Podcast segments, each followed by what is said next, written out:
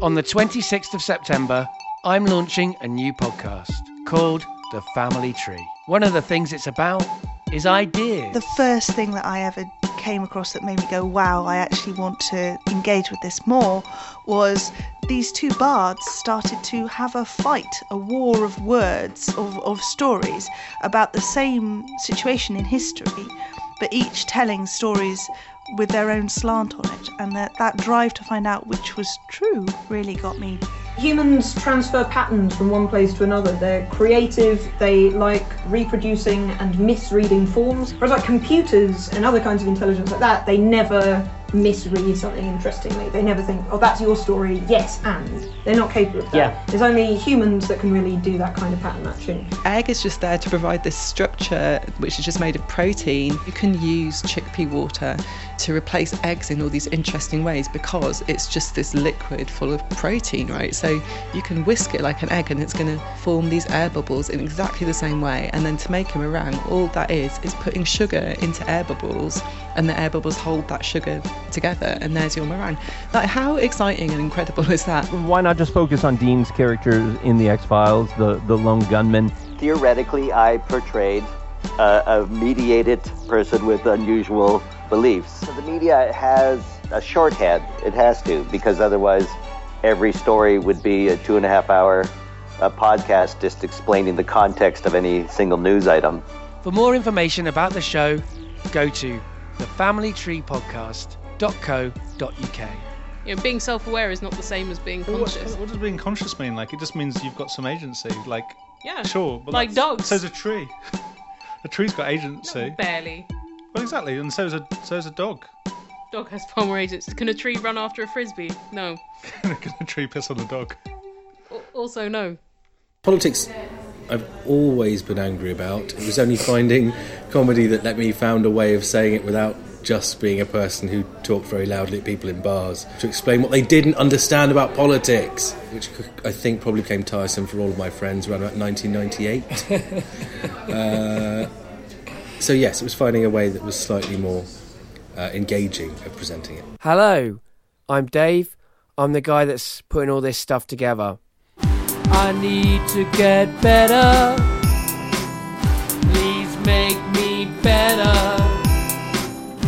I want to get better, better, better acquainted. Today I'm getting better acquainted with Nathaniel Tapley. Hello. hello. Hello, how are you? I, I'm good. So we're recording today in the Royal Festival Hall, the uh, Green Bar this time. I, I often do the Blue Bar, but when I went over to the Blue Bar today, every every table was was occupied, and we would have had to sort of perch on the side.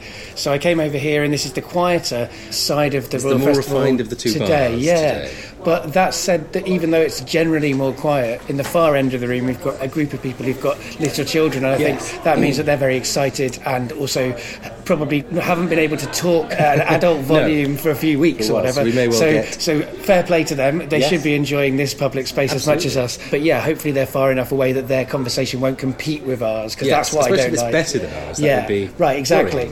So I, I mean, I like I like Not background I mean, sound, obviously, but I'd have a good conversation. Right, right, right. It would be disappointing for us. Well, it's complicated in lots of ways. It's kind of unethical for me to record other people's Mm. conversations without them signing up for it, particularly if they're more interesting than ours. That kind of defeats the purpose in many ways. So, yeah, the first question I ask everybody is How do you know me? The answer is, I don't. I yeah, suppose. I, guess that's the right. That's, yeah. that's the actual. Um, we have a mutual friend, I suspect. I, I think we've got quite a few. Quite a few mutual weirdly. friends. Well, One not of whom weirdly. sort of suggested we do this. I think Katie Darby did. That's right. Um, but actually, in terms of uh, having met you, it was. It's just now. Yeah, I mean, we're still the, literally. Yes, this we've just first set time eyes on each met. other. We're still assessing each other's potential mates. it's Indeed, that indeed. very mammal moment. Right. You've broken in on listeners. Yeah, welcome to our very mammal moment. Sounds Yes. like a, a, great tagline for this for this episode. So yeah, I mean, it's so it's it's, it's weird how these things go, isn't it? So I put Hmm. um, I put a note out on Facebook saying, you know, I'm running low of guests on my show and uh, putting a, a call out. Um, specifically, I was kind of asking for people, hopefully, uh, who weren't involved in the arts, because as I've beca- as I've become more and more involved in the arts, my my friendship group, my pool Mhm. of pool of potential guests has become kind of more and more Arts arts, heavy. Yeah, Lots and of Gitanes and polo necks. And, Right, Yeah. and the kind of one of the the original concept of the show was to speak to you know everybody, but specifically not famous people or not Mm. sort of people on the trajectory towards fame, because saying the I'm word definitely famous not on the trajectory exactly means something different to everybody. And it was interesting because I was also I didn't say this in the Facebook post. I sort of said people not in the arts, but of late I've been mostly quite often interviewing comedians and not just comedians, white male comedians. So a lot of people sort of su- suggested themselves, but most people, it seems to me, suggested other people, people who I didn't Right. know. So this this kind of six degrees of separation sort of thing started happening, and I my attitude for this show is always to say yes. Uh, Okay. Any potential guest, even if they happen like yourself to be a white male comedian, comedian. I'll say yes to. And so that's kind of why Katie suggested you to me. Right. Unbeknownst to Katie, I was already aware of you as a, a Hmm. person. I think I first heard you on a podcast a few years ago on Chris Coltrane's Lolitics podcast. Oh, yes. Yeah. Either there or it'll be the Lost Treasures of the Black Heart, Yes. uh, Josie Long. I don't yeah. know which one of those I heard you on first, but I heard you doing your character of is it Peter Bowler? It's have Ian? Bowler. Ian, Ian Bowler, Ian Bowler. yes, Sir Ian yes. Bowler. Sorry. It's all right. He, can, he doesn't mind if you don't use the title. Right, right, right. And so I heard you doing a character piece, a Yeah. piece of character comedy, and I've sort of been aware of you, but I've never sort of met you. Mm. Um, I do a show called Stand Up Tragedy where I I uh, book comedians as Right. one of the Yeah. strands of that lineup. Like it's not just comedy because it's called Stand Up Tragedy. Sometimes people assume it's just going to be comedy, uh, and it's not. But I have lots of friends within comedy, and I I have an interest in comedy, so that kind of puts us in a good space. Yes. to, to get to know each other. I, I've been. Vaguely aware of you. I think you quite often do Sajeela Kershi's night, I Comedy do, I do. Cottage. I, uh, she runs a night in Red Hill called Comedy Cottage, which I do almost monthly because it's very local to me. So I try out new things there um, and just shout at them. It's just an excuse to get out of the house. Right, and, and shout at an audience. Yeah. Yeah, and that's that's a, a fun thing to do. Or in some, exchange for money, it's, Yeah, a, it's a very right. fun thing to do. It's about Yeah. as much fun as you can have in exchange for money. right, in exchange for money is the crucial the crucial part. Yeah, I mean, shouting at people otherwise is just madness, isn't it? That's just someone on the street who people tend to swerve around. No, If I think that's it, about right. Uh, whilst well lit and heavily microphoned, people tend to listen. Yeah, right. It gives it gives somehow uh, a uh, yeah a validity Context to something that people generally yeah don't like at all. Uh, so that yeah, that you, that's a good point. Although I mean, getting paid for it doesn't necessarily is not necessarily the outcome of every comedy gig. No, no, no Um, it's not always the outcome of every gig. Um, it's just the the either love or indifference of the audience that we do it for. Right. The love or indifference of the audience is a, a good mantra. I should try and remember. Yeah, row seeing row after row of blank. There's no feeling like seeing row after row of blank faces, utterly indifferent to what you're doing. Yeah, no, I mean, I, I that's one of the reasons I tend to, to not officially do comedy on stage Mm. because when you get indifference uh, when you're not officially doing comedy, that almost feels like that's, That's okay, fine, that's all normal, right. that's the- you know, if they're that's not, the if job. they're, they're not, of course they're not laughing. I'm talking about sad things, um, but yeah, yeah, but that helps me to, to, to, to pretend that I don't need their validation when I when I absolutely do. Maybe we should go into undertaking instead. then it could- yeah. well, they didn't get that bit, but that's fine. You're probably having a bad time. Well, yeah, I mean, You know. actually, I, yeah, if, if my metric is to make people cry, then uh, I'll do much better as an undertaker than as Yeah. somebody talking on stage. So, yeah, the second question that I ask everybody is, what do you do now? So, I guess we've slightly spoiled uh, this answer, but nevertheless, what do you do now? Uh, I'm a comedian. I write for. I make babies cry. I, um, I write for Have I Got News for You and The Poke and other things. Um, and I, yes, go on stages and shout. Right. And occasionally, yes, do silly things on stages. and and you sort of you you write stuff as well as performing. right? Yes, I mean in the past I've written for uh, the Revolution Will Be Televised, the News Quiz, and those sorts of things.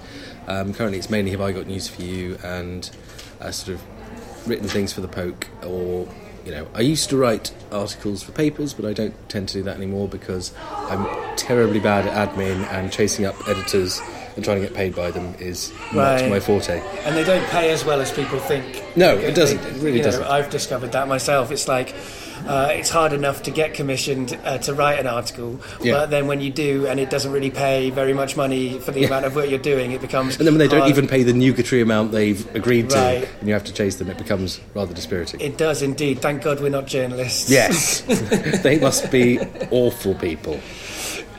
well, they ha- they certainly have an awful time getting paid, Mm. and then when they do get paid, uh, they often uh, get a lot of uh, uh, grief. I, I imagine whatever Yes. whatever uh, kind of journalist you are, whether you're a journalist I disagree with, and there are many of them. Mm. Uh, I'm sure you get a lot of unnecessary. I think they get paid more. I think the ones I disagree Yeah, with get paid true. way more. That's right. That's I think Paul Dacre's right, got actually. deep pockets. Yeah, no, well, He has to because he's got enormous hands. Right, right. No, you're you're absolutely right. Uh, it does. De- it definitely tends towards the, the less I, I respect someone, the more money they get paid. Yeah. it's a general rule of thumb. I find, sadly. So yeah, so you make comedy, and Mm. you the, the the character that I know uh, Yes. I've heard you do is a Tory MP, right? Yes, well, he was a Tory now. He was originally a Labour MP. I mean, he's always wanted to privatise things and demonise the poor and start foreign wars. So Labour was the natural choice uh, through from 1997 Right, to 2010. right, right, right. He then stood down at the 2010 election after the expenses scandal. Um, he promised he'd stand down at the 2010 election, but stood against himself as a Conservative and won. And so he was got back in Parliament as a, as a Tory MP. Yeah. Yeah, so But he's he- crossbench. He doesn't really mind. Whoever's in power, he'll probably glom onto in some way. Right, and so in in, in you know I, I, I he's hoping Jeremy Corbyn doesn't ever win anything because that would be a very difficult party for him to fit into. Right, would kind of kill kill the satire there. Yeah, So I mean, I mean, listeners can can get. I mean, that, that you're you're working in satire already because I mean, you know, I mean, whilst. There are a few examples of people who've changed from Labour to Tory. Generally, it's much more of a, a metaphorical. Yes, uh, it's a metaphorical. comic idea. Yes. Weird, weirdly, for a comedian, you're you're using comedy in order to explore ideas. I don't know what that's I about. should really leave that to the dentists. Have I got news for you? Yes. And the revolution will not be televised. Um, Mm. You're working within comedy, but you're also working within satire and politics. Yeah, I mean, it's mainly political comedy I do. I guess I sort of got stuck in that fairly early on. I did.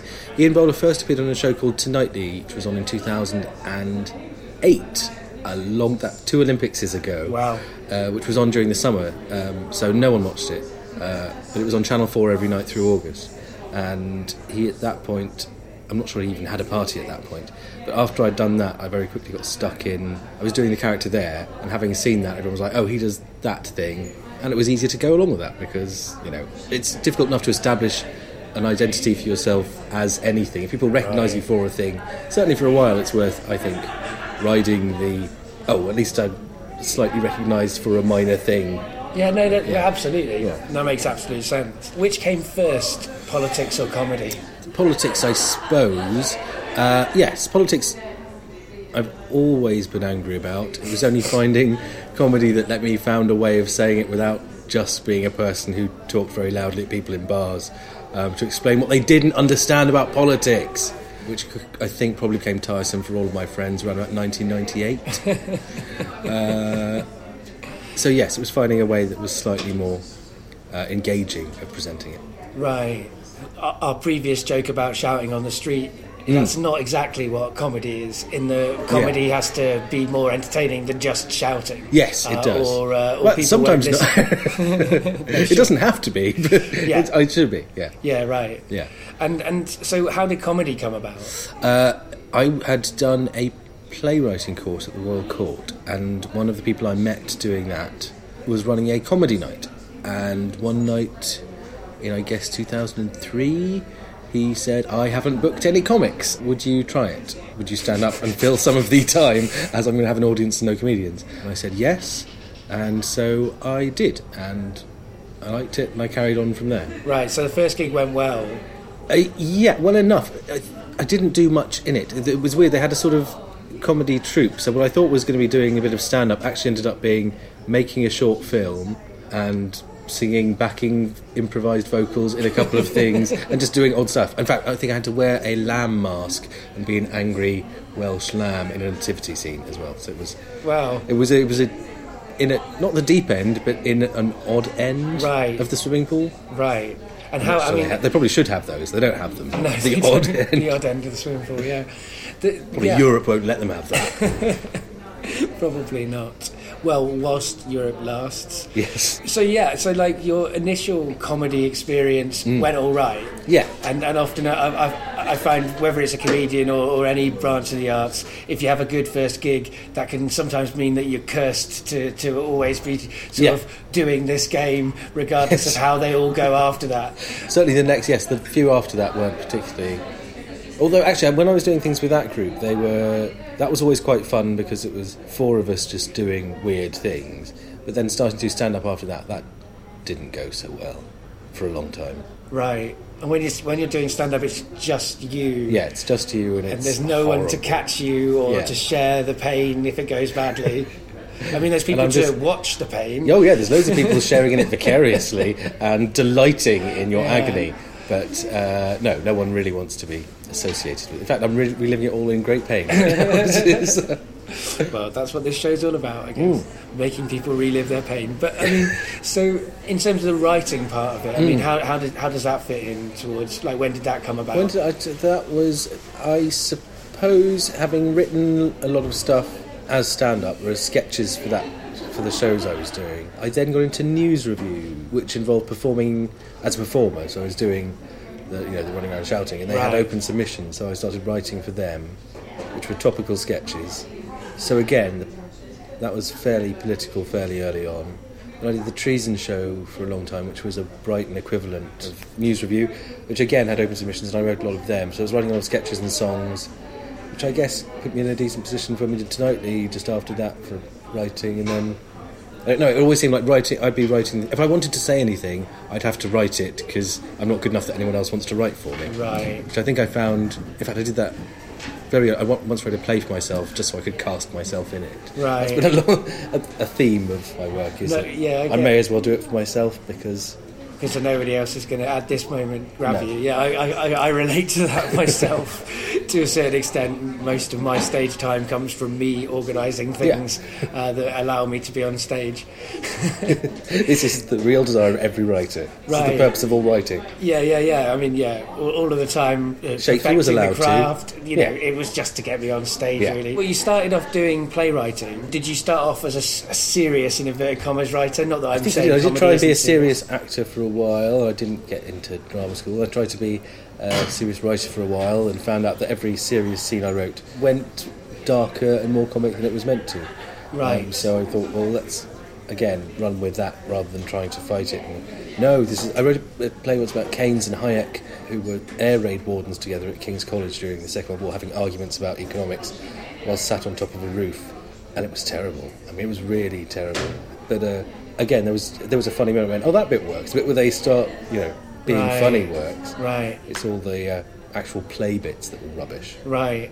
And comedy, I mean, comedy's a, an important tool in, in anyone's, any writer, I think's toolkit, potentially. Mm. I mean, I'm, I'm, I'm not someone who sort of sees a, a real split between comedy and drama. No. I feel like they're the same thing. yeah. They certainly were originally Mhm. speaking. I mean, you know, a, a comedy in, in ancient Greece or a, tragedy in ancient Greece, structurally pretty much the same, just Yeah. different outcomes.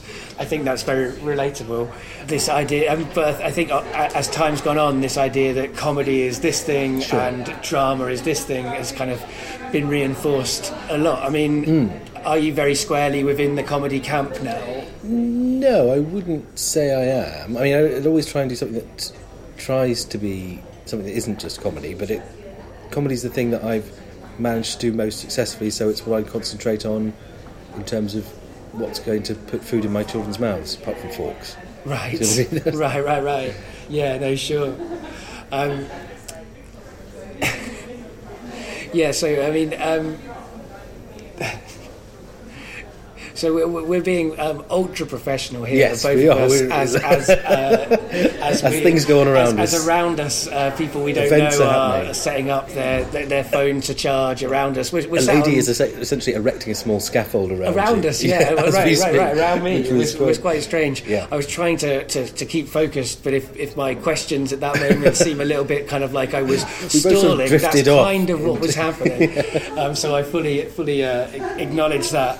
Uh, whether I would have chosen to sort of like go off on a little tangent about uh, G- Greek theatre at this moment in time. Uh, if that hadn't happened, I think probably subject I, about which I, I, know have done. nothing, but Yeah, will yeah, happily yeah. bluff along Well, to. I- oh I mean, yes, I agree entirely. Well, I can bluff around that one. I mean, because I, I, did theatre at, at university. That's my easy go-to bluff uh, area. Not necessarily relevant at that moment in time. There's a, there's a difference between bluffing successfully and bluffing relevantly. Before we sort of uh, started talking, I sort of ask everybody, Yes. is there anything they want to talk about? And Yeah. you brought up a name I wasn't expecting to be brought up, but I'm always interested in talking. Not well, I don't know if I'm always interested in talking about this particular individual, but No. I'm certainly interested in the issues surrounding this Sure. individual. So, who is this individual? This individual is uh, Daniel O'Reilly, or Dapper Laughs. Who knows who he is today? That he could be either. Yeah. Um, which I just thought it was interesting the way the issues around that have been distorted. In some, I, I feel they've been distorted because, as one of the uh, two people at whom he got very, very angry the weekend when it all went very wrong for him, it's it's been presented as if people were trying to silence him. as in fact, what happened was when I, I was working for Us versus Them, we decided to write a cheekily mischievous review of his uh, Christmas album, which was dreadful because it wasn't an album. There were literally two songs on, and they were the same song. The rest were just spoken word tracks over party noise. And I thought that if someone had paid five ninety nine to download Dapper Christmas album, they would be very, very cross to learn that there weren't any songs on it. right. Or, or indeed, uh, there wasn't anything. It was essentially just uh, him walking round a party, Right. or the sounds of him walking around the party. I, I think he met a homeless person at one point and laughed at him, Right. and brought him into the party. Yeah. And I just thought it was um, it was a ba- it was a bad album. No, I remember reading that review. I think Yeah. because I, I, I liked Us versus Them. I was sad when uh, Us versus Them stopped existing. Yeah. A lot of the writers and uh, well, it wasn't just writers. It was kind of like all sorts of creative Hmm. Yeah, Simon individuals Coxall doing the illustrations Yeah. and Paul Curry doing the games. Right. Yeah, it was lots of lots of fun working on that. Right. Rob Manuel being sort of web overlord exactly. of the whole yeah, thing. Rob, Rob running the show. But I mean, Yeah. it was a very interesting and, and innovative thing, and and it wasn't just jokes as well. It wasn't just fun. There was. Yeah. some se- lot of serious stuff. Yeah, I trying to thought like pleasantly mixed in in a different format that f- suited me, but Yeah. but I guess not lots of people. Um, Not the Mirror, Right. Not the Trinity Mirror Group. Didn't suit them. that's right. Yes, because it was. Yeah, that's right. Because it was owned by Mirror, Yes, it and then in owned the by end, Mirror. Yes, uh, Mirror who- cut it, cut it. Well, to say cut it free isn't quite right. Sort of No, they closed it, down. Yes, they, they ended said, it. Yeah, Yeah, but that was a great kind of organisation for a little while, doing some Yeah. innovative things, and you were one of those people involved in that. Hmm, I was a fairly late arriver, but Yeah. I was sort of nine months. I was, I was there. Yeah, I think I read you relatively regularly. This is a, Yeah. like I, I didn't even put two and two together in my introduction or Right. the how we know each other that I've been reading your work there. So yeah, I remember that that review, Hmm. and that was during the period of time when people were pointing out the Dapper Laughs humour was entirely misogynistic and Yeah. uh, and pointing towards the moment on stage where he sort of basically did horrible rape jokes at audience members and all of that stuff going on if I remember Yes, maybe I'm, that was I that was that's confl- they- conflating slightly. two, I, mean, two I think there was footage from a gig which Yeah. emerged that emerged over the weekend, which I'd seen. and I didn't think anything of because he was heckled by someone who made a rape joke, and then he tried to deal with it, and I think he just wasn't. It looked to me as a performer that he just wasn't an experienced enough performer to. hand he says something like, "You can't say that to someone on one side," and then he goes to a girl who right I repeated the rape yeah, joke. yeah, yeah. And he sort of, I don't He think that was him. it. Yeah, yes, I, I didn't get the feeling that was part of his material that he was doing. No. he was trapped in a sort of terrible mind blank ad lib moment, repeating things that the audience was saying to him, and Right. it reflected badly on him.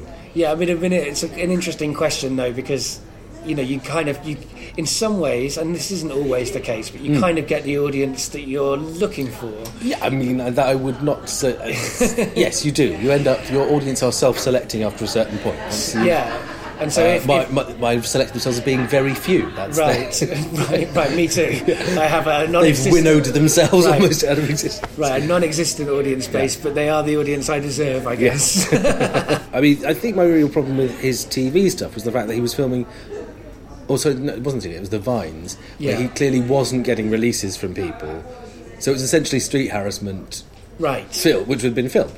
Which, if he'd got releases and things, I suppose there's an argument for. Yeah, I mean, I, I, I don't like Dapper Laughs. but I wouldn't ban him. No, my point was I, I didn't care if he was on television, really. I just didn't think he was very good, and so I wrote an album review saying I don't think this album's very good. Right. I don't think it was as nice as saying it's not very good. I think it was slightly more scathing than that. But he didn't like that response. He didn't like it, no. So the next morning he wrote to Rob, I guess, or so just us versus them in general, or tweeted us saying, actually, that's a charity album, so well, what you're doing is actually by that review you're hosting the homeless. Could you take it down, please? So he wanted us to remove the review because it was a charity album. It later transpired that Sony, had, who were producing it, had no idea it was a charity album.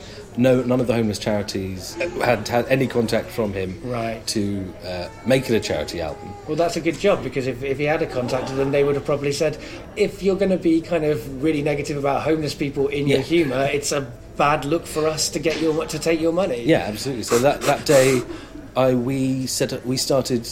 We wrote another article in which we said if it is for homeless charities, most of it's about how smelly a homeless person is. Right. And secondly, what we'll do is we'll give fourteen pounds, which is one pound for every track, to shelter. That was we also brilliant. suggested refuge because um, we thought a battered women's shelter was probably Something just as that Dapper might want to be. Yeah. Yeah. So we thought we did, so we tried to get our listeners to, or not listeners, we know, our readers to give fourteen pounds to either shelter or crisis or refuge. Because it was coming up to Christmas. It was in the run up to Right. Christmas. In order for every track of his album they wouldn't listen to, and he got very very cross about that. Indeed, in a way that I thought was odd because it was generating a lot of interest. Because he got very cross. He went on Twitter saying these people are ruining my career. They're ruining Christmas for the homeless, and that's when he set his four hundred thousand Twitter followers to uh, he directed them to come and abuse Abi. Yeah. Abi Wilkinson was um, one of the journalists involved who'd written an article, inadvertently at tweeted him in something, and he got very cross about that. Right. According to some people, although we've no way of verifying this, he had gone on Snapchat as well and told his followers to do the same thing. Of course, Snapchat's disappearance, and we've got no way Right. of knowing whether or not that's true. And the only way would be if one of his followers had screen grabbed Yeah, it. and they didn't then- screen grab. There were people who said they'd seen it, but there, Yeah. was, no one, there was no screen grab it. So he was then directing 400,000 people to uh, just start to abuse status, which was uh, an interesting afternoon. Um, I printed out all the abusive tweets uh, at a 12 point font, and they uh, it was about 80 feet long, a piece of paper, which was. Um, so it was fun. I think Abi got a lot. Well, obviously got it a lot worse because it was much more gendered abuse. It was much sort of Yeah. uh, For a while, for about half an hour, they thought I was a girl as well because Nat is a fairly Unisex, nondescript yeah, right, uh, yeah, yeah. Name. So for about half an hour, I got weird rape threats. Then they sort of disappeared once they'd realised that I wasn't Half an girl. hour of being a woman on the Yeah, internet. it was, it was more than enough. Right. it was a weird insight into the different sorts of abuse. Right. get. Yeah, no, I remember that all going off because I follow Abi on, Mm. on Twitter as well, and she's still a, a journalist who I, I, I very much respect her Yeah. writing and, and would recommend she's people follow her and, and read her, her work.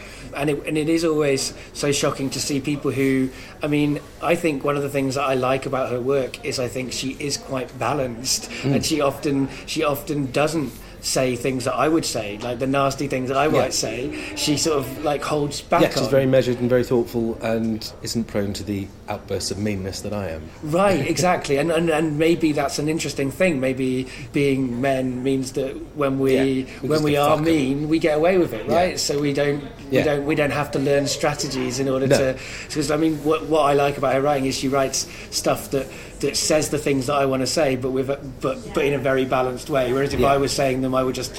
Throw it all out and probably convert less people. Probably Yeah. actually connect with less people. You know, I haven't had to Sure. learn how to be accepted as a, as, a, as an equal. the- yeah.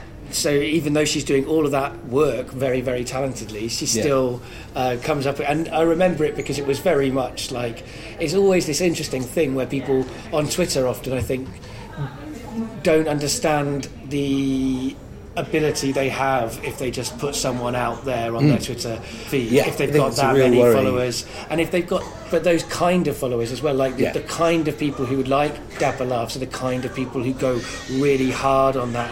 I'm on not sure that- abuse often. Yes, I, often. I, That- I, I that in think anyone's follow, I think anyone's followers do the same thing. Abi and I, when we were sort of showing people sort of things going on, we were very careful to anonymise or to pixelate all of the tweets that we were screenshotting, Right. just because we didn't want people. We still got people writers saying.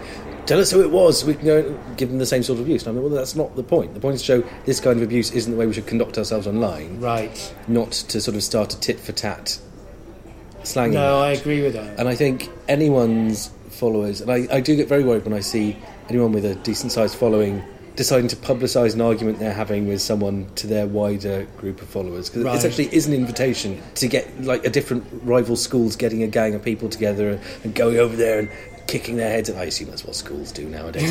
that's what schools no did idea. in my day, so I'm sure I'm sure they're still doing it now. And I, you know, if you see sort of even people like Noel Fielding or Ricky Gervais or someone sort of saying, "Look at this idiot on the internet," I just find that a little distasteful Yeah. to use a much bigger platform to. Uh, and the person they may be talking about may well be, let's say, foolish.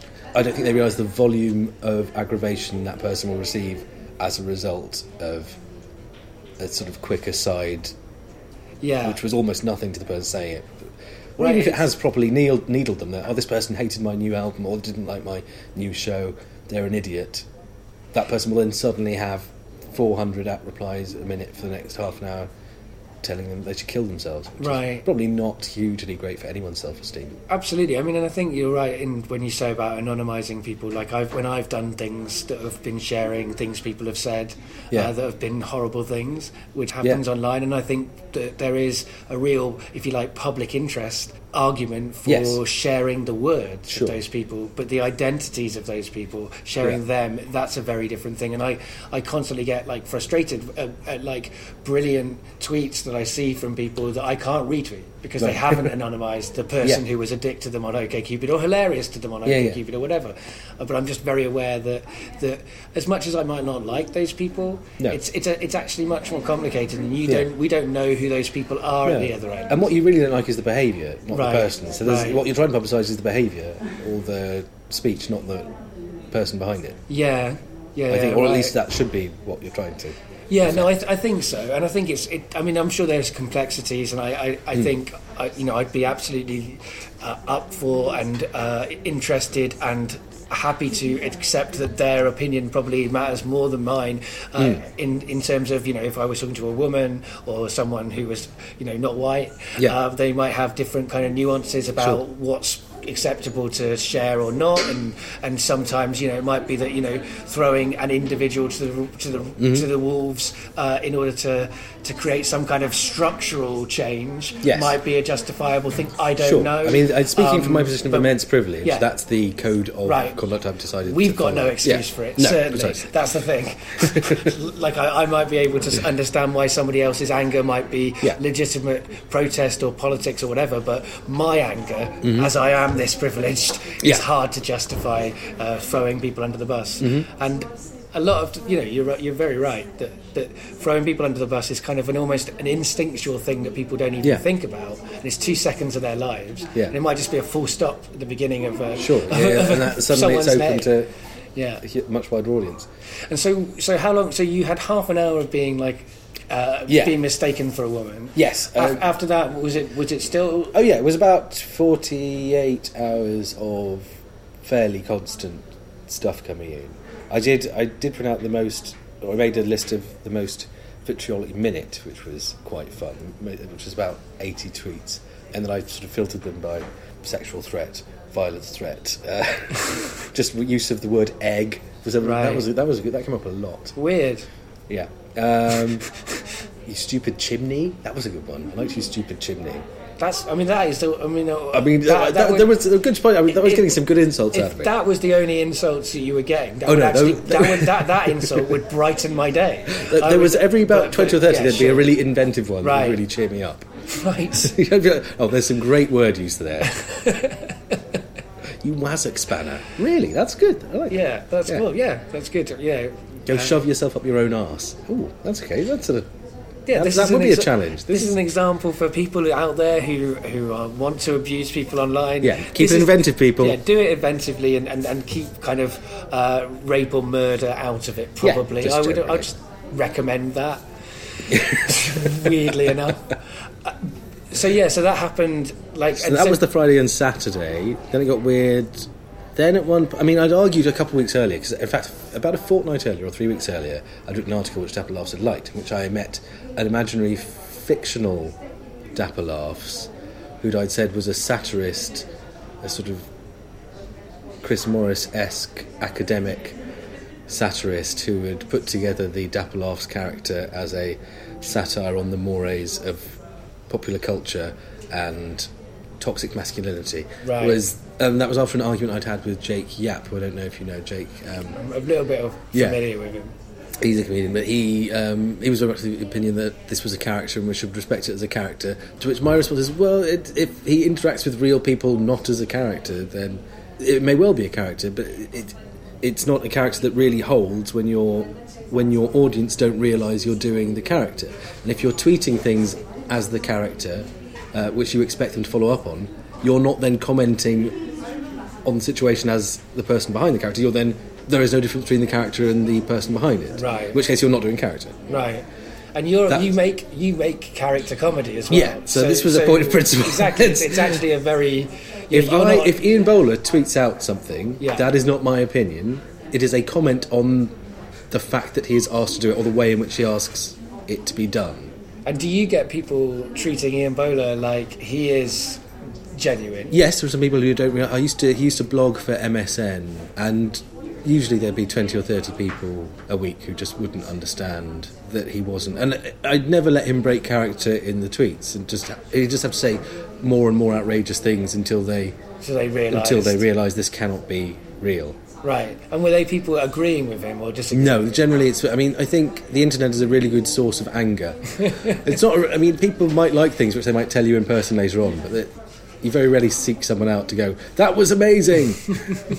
Whereas if you're really upset about it, you will hunt them down and tell them what you'll do to them. Right, and I guess it, it, you know with, with with that character as well, it's it's because if you if you do think that he is sincere, Mm. then you think that he is a politician, Yeah. and therefore you're speaking truth to power. You're Yes. you're, keep, you're holding your Yes, precisely. People politicians can get really- You know, and it's understandable. I mean, I, I certainly have. I've, I'm not going to say that I haven't spent years of my life tweeting, you know, Boris Johnson every time I'm pissed off with some kind Mhm. of like uh, thing that he's doing, saying Yeah. it in what I think is a witty way, which probably makes his has made his intern have a, a slightly less good or maybe better, depends on how they feel about my humour Yeah. Uh, day. And I do think that's a different thing Mm. than, than than somebody who's I, I don't know a real person. But that's a complicated line because politicians are obviously humans. Yes. Uh, as much as I'd like David Icke to be right, uh, sadly he's wrong.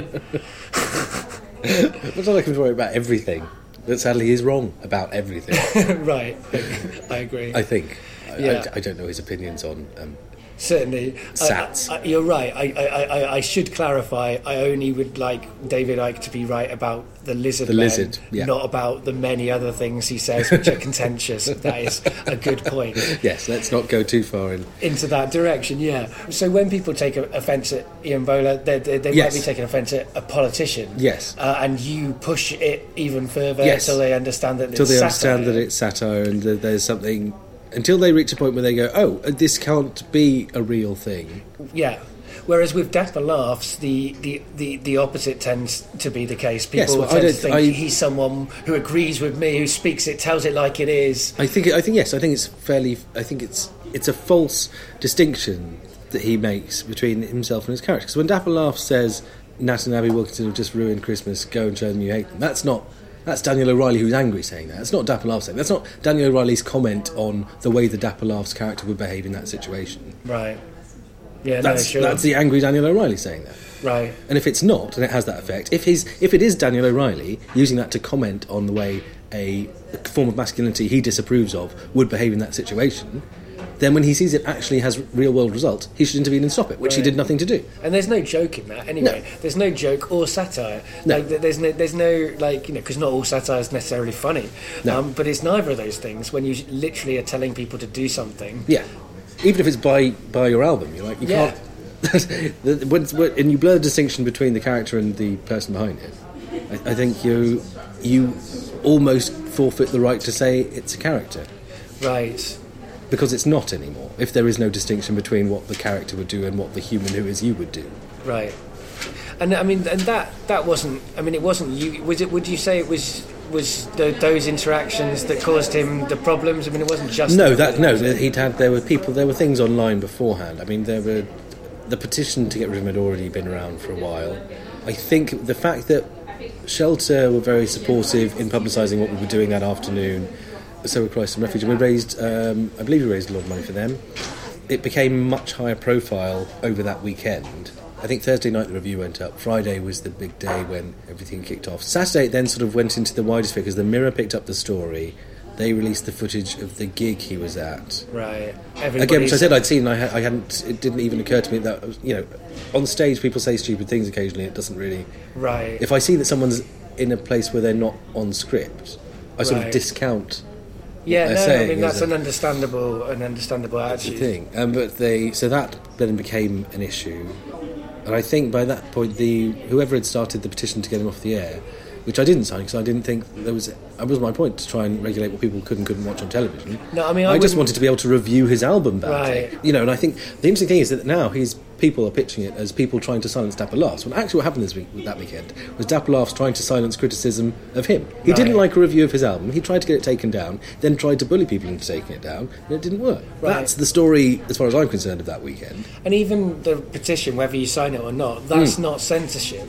A group of people saying, we don't like that thing, you people who are commissioning editors, we'd, we'd like you to take that down. It's very different from the government stopping Hmm. Yeah, it's Laughs not from being able to speak. I mean, at the end of the day, Dapper Laughs, even when he was taken off ITV, he still carried on doing uh, gigs. He's made some money from that. He's, Mm-hmm. Yeah. it, it's, it, you know, I don't know if it, I don't So know. he had a new DVD out on the anniversary of it happening last year. Exactly, and I don't think it's necessarily fair to say that he's benefited from it. I think he probably has made less money, maybe as a result of that. But he's not entitled. I don't to think any of us know the intricate Exactly. workings of the finances of Daniel O'Reilly. Exactly, and either, either way, no one's entitled to No. money for the things they want to say. If anyone's stopping us from speaking, that is censorship. Right, Uh, yeah. And that is not what happened to Dapper Laughs, No. in my evaluation. So, I mean, the fact was his, uh, his TV show, as I understand, it had underperformed anyway. exactly, yeah. Although it probably, I mean, it may well have got. It, it became politically too awkward Right. uh, over that weekend when the number of when things just kept on coming. Like a piece of footage from the gig came out, and that was a story. It just seemed that, that it became a torrent of things that led to ITV making a decision they were probably en- going to make anyway on that Monday. Yeah.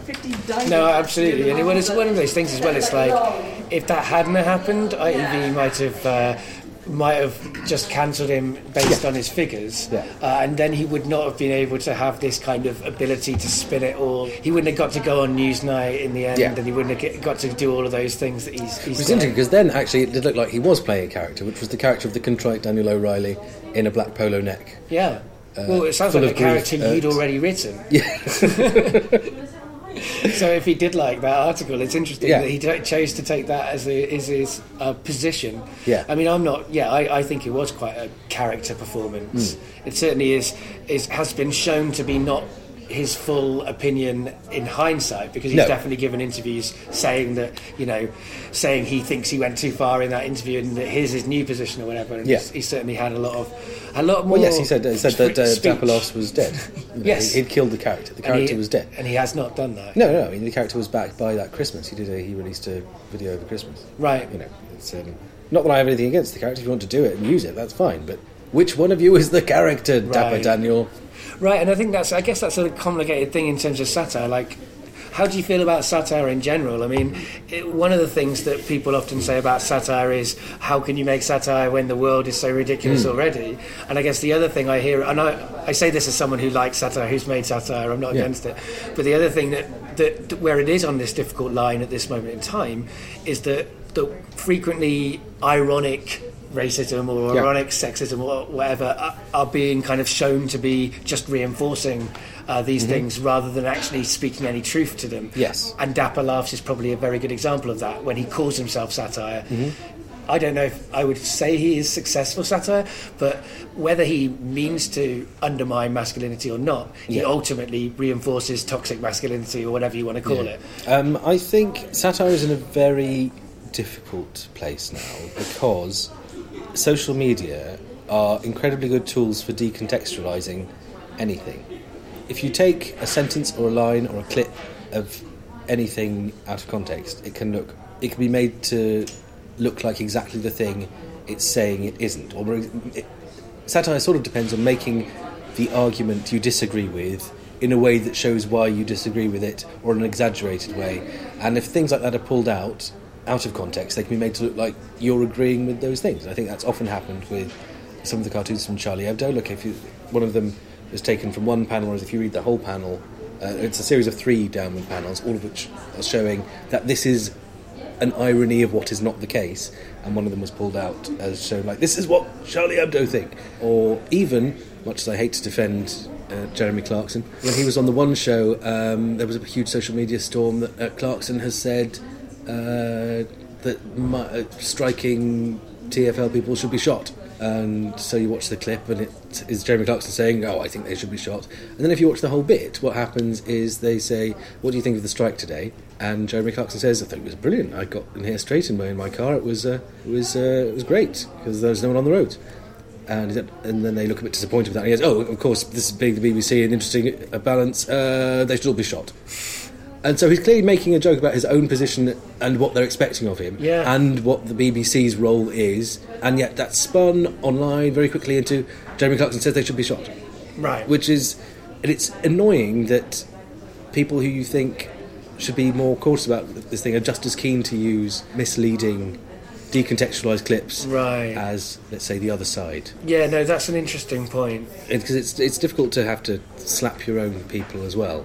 Well, it's annoying to have to be in a position where you have to defend Jeremy Clarkson. Yes, I mean, I example. don't, yes, there is not that, there is literally almost no Yeah. other occasion on which I can imagine that. Right, right, right. Most most decontextualized Clarkson quotations, when you go back to the original Yeah, source, are worse. just as object- objectionable as they began. But no, I mean that's an it- that's an interesting point of view. I mean, in terms of Charlie Hebdo, that's I don't know. There's lots of complications around Hmm. that. I think, and I, I have heard arguments on both sides that I can see arguments for. I mean, ultimately, Charlie Hebdo more recently have actually Yeah, the editorial, brought out an that's editorial, and that's indefendable, and you can. that's not really- But whether you can extrapolate from that that that's every cartoonist's position within No. that that within that paper, that's more complicated. I think there is also arguments about cartoons. Sometimes the, the way the image can work, um, and, and and I think this is probably applicable to comedy too. Mm-hmm. Yeah. You, if you make a phrase that's a, that you think is hilarious, but in some ways kind of reinforces the racism that you're trying to satire, Yeah. I, I think that's very equatable to what I think the Charlie Hebdo pictures often do, which is they have caricatures, which Yeah. the, that, that's the image. Someone goes into the newsagents, the image of, of, of a kind of uh, of an, an African person presented in a horrible way is what they'll see, and that'll have a terrible effect to if you if you are you know if that ethnicity and you see that picture, then that feels like that. But also if you're a racist and you see that, you go yeah yeah yeah, that's a great image that, that justifies all my prejudices. Yeah. and so I think there is complexities Yeah, around that. absolutely. I think I was particularly upset by the way people responded to the one about um, Aylan Kurdi. I mean, clearly the uh, image Right, that was a very complicated. uh, yeah. to do with uh, uh, the um, the tragedy of failing to reach something even as corporatized and as sanitized as McDonald. Was it, uh, was it McDonald's sign it had on the side? Yeah, I think it was. I think it was.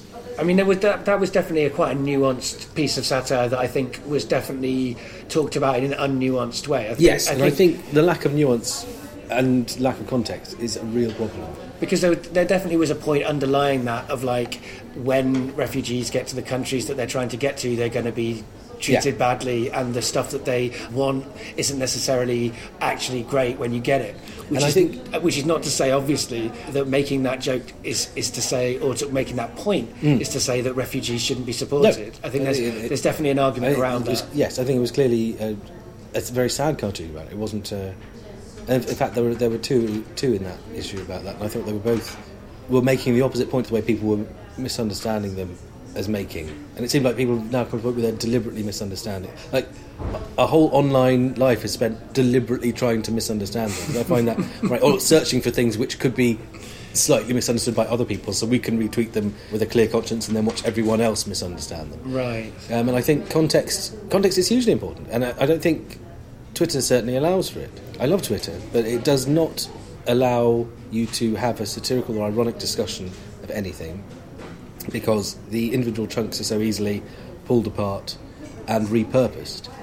As Ian Bowler, I do jokes. I do a lot of left wing gigs where I do jokes where if Bernard Manning had been saying them exactly the same words, people would be booing and throwing things and storming out in protest. But because the context of them being said is that character who I'm clearly undermining at other parts of the set, and setting up as a not an untrustworthy narrator, as a someone to be laughed at. He can say exactly the same things, and th those same audiences will laugh at jokes they would otherwise find abhorrent. So I think context is hugely important, and without context, there's no such thing as satire, because satire involves having a shared idea that you're sort of stretching to a point of breaking, and if one person doesn't have hold of the other end of the idea, if the, then it, you've made something that isn't stretched and uh, true. It, it's just a big lie.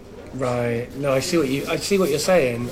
I mean, it's complicated, isn't You, it? I've said it very badly. Well, I, I, I mean, it's complicated that idea of a shared, and then I, I, I absolutely agree, and I've, I've definitely made that like I sort of, sort of the, the first comedy sort of stuff I did was definitely satirical. I mean, I look back at it and think it's very unsuccessful, and it did a lot of the things that I wish it. You know, I was trying to do the opposite of what Mm. I was achieving quite often. I Yeah. think, and I'm sure that, that that's something that a lot of satirists have to sort of grapple with Mm. the finding the, the way of communicating the opposite of Yeah. what they want to say but then at the same time this idea of a shared idea that you're you're you're stretching I think Mm. that's very true and that's probably not just satire that's all of humor right Yes, for us to so, find something yeah. funny we have to kind of all agree on a perspective and the Yes. problem is that we don't maybe that has always been there it's Mm. just in the past people like you and me haven't had to think No. about the fact that we're we haven't got a collective understanding Yeah. because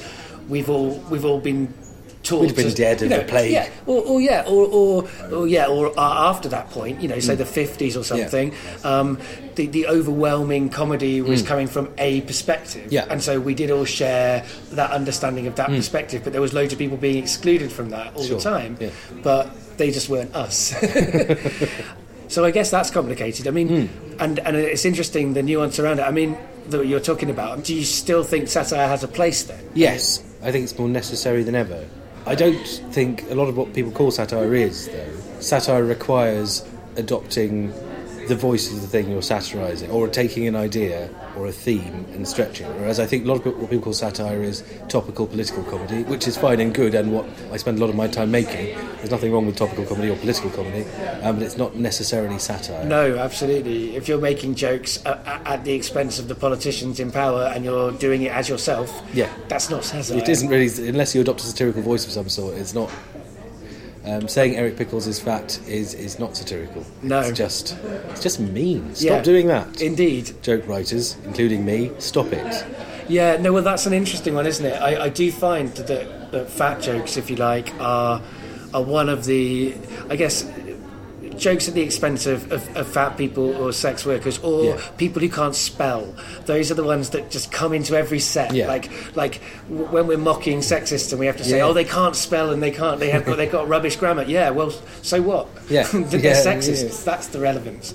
Uh, the thing that needs mocking. I do. Uh, I, there's a nice bit I do sometimes when I'm doing bowler, where I, especially if I'm doing it to a lefty audience, where I say that oh, they don't want you to laugh at gay people or disabled people or women people, but um, uh, oh, but you'll laugh at Eric Pickles because he's fat, won't you? And that always gets a laugh. And they go, oh, look at you. Where's Eric Pickles' safe space? Nowhere. That's where. Yeah. Apart from on a beach full of other elephant seals. Oh, which gets another one. You see, and so I like the fact that A, I tell them off for laughing at fat jokes. Yeah. Get them to laugh at a fat joke. Tell them off again for laughing at fat jokes.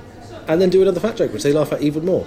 So I, that's having your cake and eating it, then ordering another cake, putting it inside the first cake and eating that, and still being mean and getting away with the fat joke.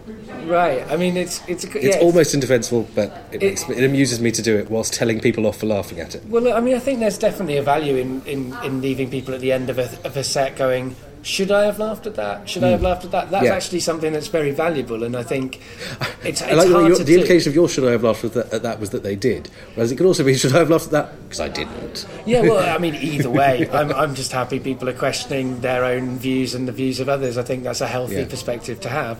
But I mean, certainly bringing those layers of like, you, if you're not sure if you should be laughing is quite Mm. nice because I, I think I see a lot of comedy that, that falls into all sorts of flaws that I think comedy should try not to and I see that with audiences who are laughing at every joke that I find terrible Right. so I like anything that makes those audiences think a little bit about Yes. should I be laughing at that I think that's quite a healthy thing Yes, it is. Examining why you're laughing at something is, is good. And, and watching an audience try and do it is is nice. Right.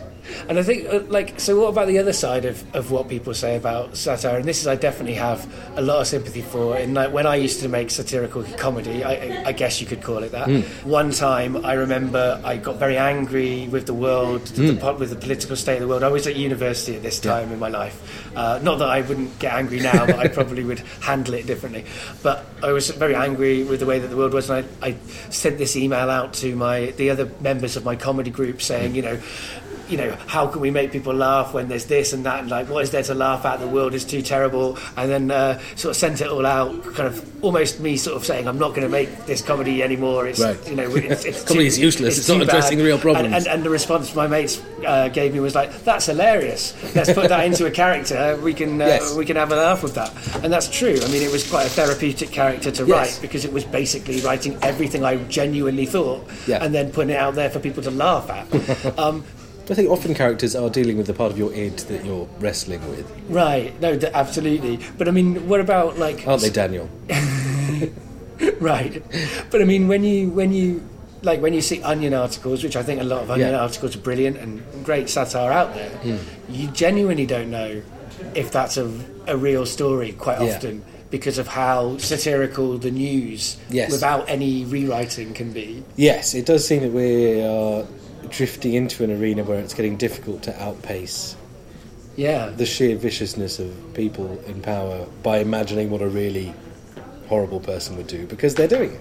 And although they have been for for 20 years, I just think we're now reaching the point where they're almost running out of ideas of things they can do, so they're just nicking stuff from comedy.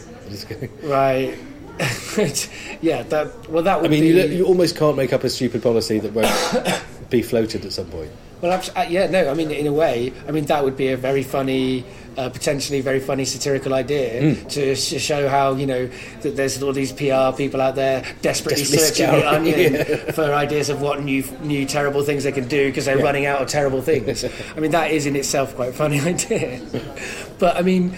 You know, yeah. I mean, where do you go when when things are the way they are? You know, in I terms think you go satire? you go silly, don't you? I mean, that's. I mean, I've always had sort of the uh, pole star. which has always been sort of Armando Iannucci and Chris Morris, who were very good at saying something very silly but doing it in a straight voice. So it was a satire of the tone of what was being done and the way in which it was being received and the, ideas behind it, without necessarily being satirical of the content. They were satirical of the presentation as much as of more than of the, the content of what was said, which gave them uh, the room to do flights of imagination into all sorts of nonsense, as long as it was presented in in the right way. right. Yes, absolutely. And so I think that's that we're if anything even more portentous and bizarre in the way we look at news and treat news and treat the world.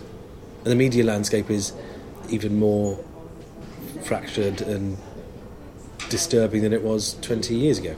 So I think that's probably the next big step for someone to take on is um, yeah, social media and Right. I mean, I guess there's a little bit of that happening with Clickhole and stuff like Yeah, that, which is a good, yes. great. Yeah, yeah. I, I think Clickhole's a very What's good. it weird is that Clickhole, would, on us versus them, when we were doing it before, I kept pitching things which were sort of broken versions of the. And we occasionally did them, like broken versions of the articles, just as a joke. I did one. It was during the Scottish referendum, and it was I think 18 reasons why Scots should stay, why we should ask the Scots to stay, or something, and each and every one of which was a reference to Ireland, with no comment on that fact at all in the uh, thing, just to see who would notice. And most people picked up one of them, went, no, actually, I think you'll find Guinness is Irish, ignoring the fact that every other point that was made was referring to the Irish. Right, right, right. And so I think it was, there's always lots of fun to be had with breaking, breaking the That's really format. a very funny reaction that the audience had there. I mean, that's it. It's sometimes the humour in, in satire can come out of, of literally the way that the audience Yeah. respond to it as much as anything else. Yes, Clickhole do it, but the thing is, I th- BuzzFeed and certainly elsewhere, them were doing the sort of thing to themselves already. I think they're aware of. Certainly, BuzzFeed's aware of what its reputation is and what its power is, and also I think they're doing. I mean, speak on. Uh, I would stand up for BuzzFeed now, and I think term that goes around the journalism, which talks about the BuzzFeedification of news, um, whereas actually BuzzFeed is some of the very few people who are doing proper investigative stories. Yeah, no, I agree with that. Actual money into it, and the fact that they're managing to combine that with a business model and with providing entertainment for people, I think, is not necessarily something that should be sneered at and dismissed out of hand. No, I mean BuzzFeed has some amazing pieces of long form journalism, Yeah. properly researched, and some of the you know some some really excellent stuff on there. And also, I mean, I don't necessarily think that I don't quite understand why uh, the idea of lists is No. mocked quite as. I mean, I'm not saying I I, I wouldn't uh, mock it if I was making some satire of, of the I think- I think maybe but, people but say- mocking it in a loving way Yes. is different from like people like lists because it's clear, it's Yes. concise, it's a way of structuring information in a way that is accessible. And it's not people. like um, newspapers haven't been doing lists forever. Like Right. top ten play, especially holiday supplements or any sort of weekend supplement will have as its front cover of the magazine section top ten places to go in Greece or Right. top ten things to wear this summer. Any sort of supplement will. Yeah, I mean, I'm have pretty sure go back through history and people And quizzes. would have People been love always quizzes. writing lists and quizzes and that sort of stuff. And it's definitely the other thing that I always think is The cryptic crosswords is just a quiz for a snob. Right. Well, and the other the other phrase that people don't like about BuzzFeed when they talk about BuzzFeedification is uh, clickbait headlines. Mm. And I think, well, sure, I also get frustrated when the article doesn't justify well it. yeah it's, it's definitely you feel like you've been sabotaged when you share an article because you love the content of that Yeah. article and the people who respond to that ju- are just arguing with the headline Yeah. and that's got nothing to do with what you liked about the article and you kind Yes. of I mean, I- I, feel like if I can never, I, I don't want to have any more conversations with people about how journalists don't write their headlines. Mhm. I just want people to know that piece of information and forget and just take that and just accept that headlines, what you see, is Yeah. not necessarily what you get. But that There's said, no such thing as canned laughter. Yeah. There isn't canned laughter. Right. But then that said, headlines, Yeah. titles, you could call them, have, Yeah. always tried to get people to read, and they've That's often done true. it by I being think- contentious and not clear about what they're going to do. So it's not a new thing, I. It isn't, but I think there's one particular site which I think is actually damaging to people's understanding of the world because the headlines are so far from being accurate representations of what the article Yes, contains. right. And that's the canary, which I get really cross with seeing people share. And cross because I think the people behind it are probably better than that. But, you know, I think that we probably agree on most things, but almost every article I see shared from the Canary, the content is, it'll say the shocking memo that proves David Cameron is involved in election fraud and will probably bring about his resignation. And you read about it, and it finds that one of David Cameron's aides um, approved a bit of battle bus spending that may or may not come up in the investigations that are going on. They get shared so often. There's sort of it's wish fulfillment for the left. They sit there with this self-reinforcing thing. Oh, they're going to this this this is the thing that's going to get rid of TTIP. This is the thing that's going to get rid of the NHS. Yeah. Oh, we've got the evidence about that, and they're ill-equipped and ill-informed. A to argue with informed people, and there are informed people who oppose them, but they're misinformed as to the state of the world and what they need to do and fight against. See, I think that's true and fair, and I mean, uh, I, I, I occasionally share the canary, but Mm. anytime I share anything, whatever it's from, it should be with the proviso that you shouldn't trust the uh, title Yes. and that I probably don't agree with everything in the article. but, but that said, I think it's interesting. I think you're right. I think it does help to create this kind of sense of uh, the, the, the, the many different myths on the left Mm. that, that people have. You know, that it reinforces that bubble that we're all in, where we're surprised that the Tories win the election or whatever. Yeah. But it's interesting that you say that though, because I would say that. The, the right wing press, their, their headlines Oh, are yeah. equally as terrible. It's just the reason we hold the Canary to a higher account is because we agree with them and that we Yeah. want that, that information to com- to convince more people, to reach Yes. more people. Whereas when we see the Daily Mail and it's contentious, we, we sort of go, well, let's point out the badness of those headlines, but that'll help people to know how that's a lying, cheating paper Mm. and we should never trust it. And so it's kind of interesting. And, I, Yes, I, mean, I think the uh, certainly writing papers don't uh, have as much to lose if their readers are misinformed, because if you're going to win through inaction, then it doesn't matter if the people you're talking to are misinformed. Right. Uh, and there probably are slightly more right wing people than left wing people in the country, so inaction will lead to their winning a lot of things, and a lot of the time. And so if you need to win arguments and make points and win local campaigns to stop hospitals being closed or libraries being closed or get people doing stuff, then feeding them sort of a constant pablum of hopeful noises that uh, Jeremy Corbyn is going to storm into power any minute is is I think damaging to the chances of him actually doing that. No, I agree. I agree. Whereas if you just if the whole world will just carry on as pretty much the way you like anyway, you may as well feed people misinformation and lies because inactivity is exactly what you're searching for from your audience. No, yeah, no, that's very fair. But I think it probably does as much damage, if not more damage, in the right wing press Mm-hmm. as well. Like when you get a headline that implies that there is no climate change, Yeah. and the article might be a bit more nuanced and say there's a study that says this or that. Yeah. Um, the take home message that all of those people are get- getting is that there's no climate change. Yes. And that affects policy and it affects all sorts of things. Whereas the Canary, yeah, I agree, it doesn't do the left any, any, Yeah. any favours, but it probably also doesn't affect policy in the same No. kind of way. You're absolutely um, So it's complicated. Yeah.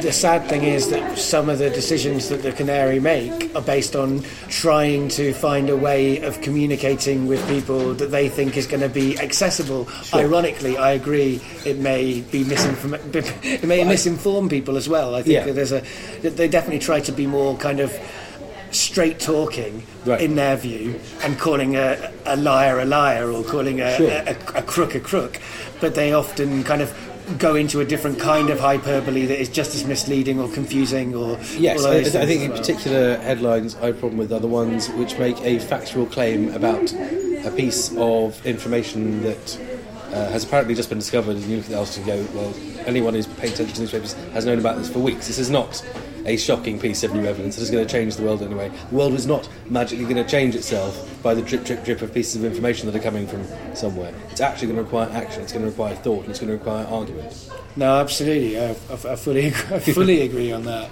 although I don't know who knows if we'd agree on on these act, actions but that's the thing That's- we can have Uh, that. we can have that Debate, yeah. that's fine but it definitely I agree at some action Some action. We some action Some action. thought Yeah. some actual information that is based on reality rather Yeah. than spin of any kind I agree with that so yeah, it's been a real pleasure to literally get better acquainted Yeah, with you today, to really actually nice. meet you uh, for the first time. It'd be great to meet you too. The last thing that I ask my guests is, do you have anything to plug? No, I don't think I do. I, don't, I honestly don't. I am so. I have no products or gigs in the. No. They can follow me on Twitter at Nat, N A T T, or Sir Ian Bowler. He's at Sir Ian Bowler MP. There Yeah, go. and that's a good. I mean, that's a great Twitter handle because it's literally like one of those ones where it's like you know, you know, you're the Nat. I am the You're Nat, yes, because I got there so early. It was only me and PHP programmers on Twitter. It was very boring for a couple of years. Until Yeah. Jonathan Ross turned up and then it all kicked off. I guess it was probably boring, and then the best thing ever, and Yeah. now it must be a strange thing to watch, having been in from that point. Yeah, it's, it's very. It's, it's, it's been a journey. right. it's it's been emotional. It's just I I think it had such potential to connect people, and it's being partly because media organisations, because journalists got so involved in Twitter and used it to source stories and to Yeah. publicise stories, that it's sort of. Although this may be the self-filtering that's done on my feed, which Right. is a lot of journalists, Yeah. it, it's it sort of became about arguments and responding to articles and putting articles and sort of weird sourcing of stuff and try and display information that's way too big for 140 characters as opposed to just making jokes and having a good time. Yeah, but then I mean, at the same time, people get to say the canary is shouldn't Yes. be trusted, or this, or whatever it is. Like people get to say these. Uh, they get to point out the, the, the mis, misinformation Yes. as much as they also get to uh, spread some more in, misinformation Of their own. and so there's That's of, my real problem. Is they're not spreading my misinformation. right, right, right, right. Yeah, that's ev- that's everyone's problem, really, Yeah. isn't it? I think dare they spread their we'd own all- misinformation. we We'd all stop arguing if we could just agree on what misinformation should be spread. But you know, I'm quite glad that we haven't decided on what the universal misinformation is going to be. No. Um, Uh, I'm still hoping for my misinformation to, to, to get into ascendancy. yeah, yeah, I'm going to pretend it's every, I'm going to pretend it's someone else's, Yeah. just to slide it into. Right. Uh, Yeah, nothing I'm going to to do with pretend that um, Yeah. like Rupert Murdoch's misinformation is mine. Like he really Right. agrees with me. Yeah, that's actually the, that's the that's the probably the prescription for a happy and contented life to convince yourself that Yeah. your objectives are the same as Rupert Murdoch's. Yeah, and just then you'll feel like you're winning. Imagine you're Kelvin like you're. Mackenzie. Yeah. Just imagine every day Right. waking up, being Wow. Kelvin Mackenzie, Yeah. have a look at your big bed, I mean, I don't even understand how, like, Kelvin Mackenzie existing as a as a journalist still at this moment in time after Hillsborough is No. just so amazing to me. It says so much about what it is actually like to be properly powerful. Yeah. Um, uh, he's repellent. That's about all Yeah, I've got on that. I mean, else, I'm almost nothing else to say. almost wordless on the subject Right. of Kelvin Mackenzie. He's someone you I was trying to balance it with terrible. some sort Absolutely. of uh, hopeful statement for his future that maybe he, but I can't. I, I, I really uh, hope that he's bitten by a snake. Well, on that brilliant. That was uh, a hope, not yeah, a. that was just to be clear. Absolutely, definitely not was- a threat. It was That not an a aspiration. It was not a wish. And that snake may or may not be venomous Yeah. anyway. Uh, I mean, that's it, got no. it could just be uh, a puppet snake. Yeah. Could be. I mean, in this country, you know, it's a, it's a grass snake or, Yeah. a, or a viper. Viper's not. So, uh, I think it's a viper. Is it Nada? Uh, adder. There you go. Viper. I'm getting getting my. Snake, I only know because I have loads of them for Kelvin lore. Mackenzie under my bed. right. Flee my Yeah. checkered beauties, slither over him. Yeah, I mean, although you know the, the grass snake and adder thing is definitely you know a little bit like uh, Kelvin Mackenzie and, a, and, and a ethical journalist. It's very hard to, to, to see any difference between them when looking at them. Yeah. But one of them contains absolute poison, and, and the other one doesn't. Um, but yeah, um, it's it, those are great plugs. I love a plug that isn't time specific as well. Um, It may mean that you don't come out for quite a few months. And the last thing I ask my guests uh, to do is to say goodbye to the audience.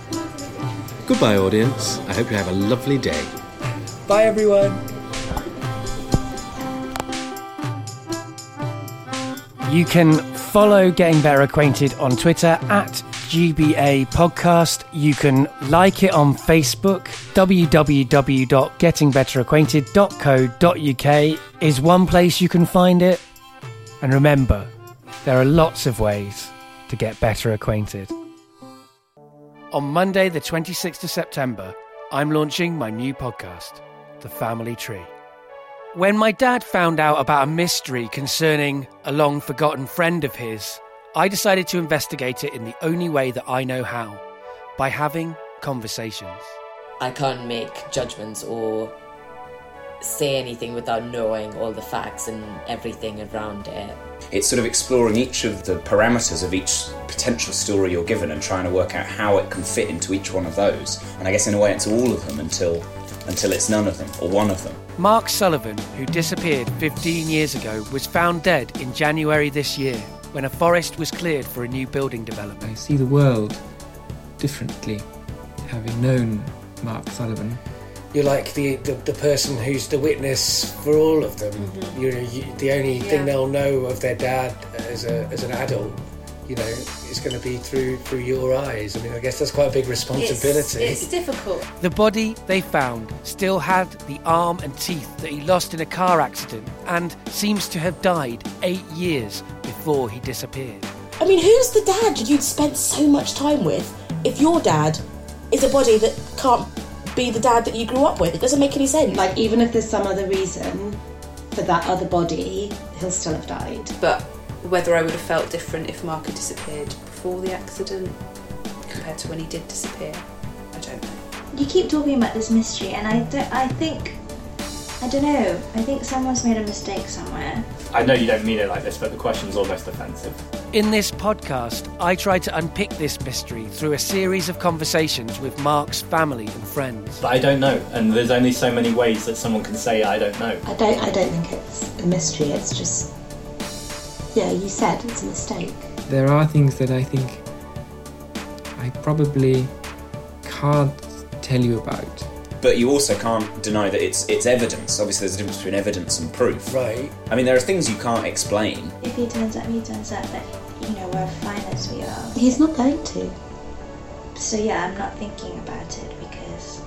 Because he's not going need to. If ghosts do exist, I think they wouldn't look how they looked when they when they died. They'd go back to how they looked in life. So so dad's ghost would have an arm. And I wasn't sure what you would have perceived that as. It's interesting that now I'm sort of this far into this project, I've spoken to so many people, and I still don't really have anything uh, to fill those holes with. Did Mark have a twin? Was there some sort of shady dealing on the part of the police? Was there was there a mistake in the identification?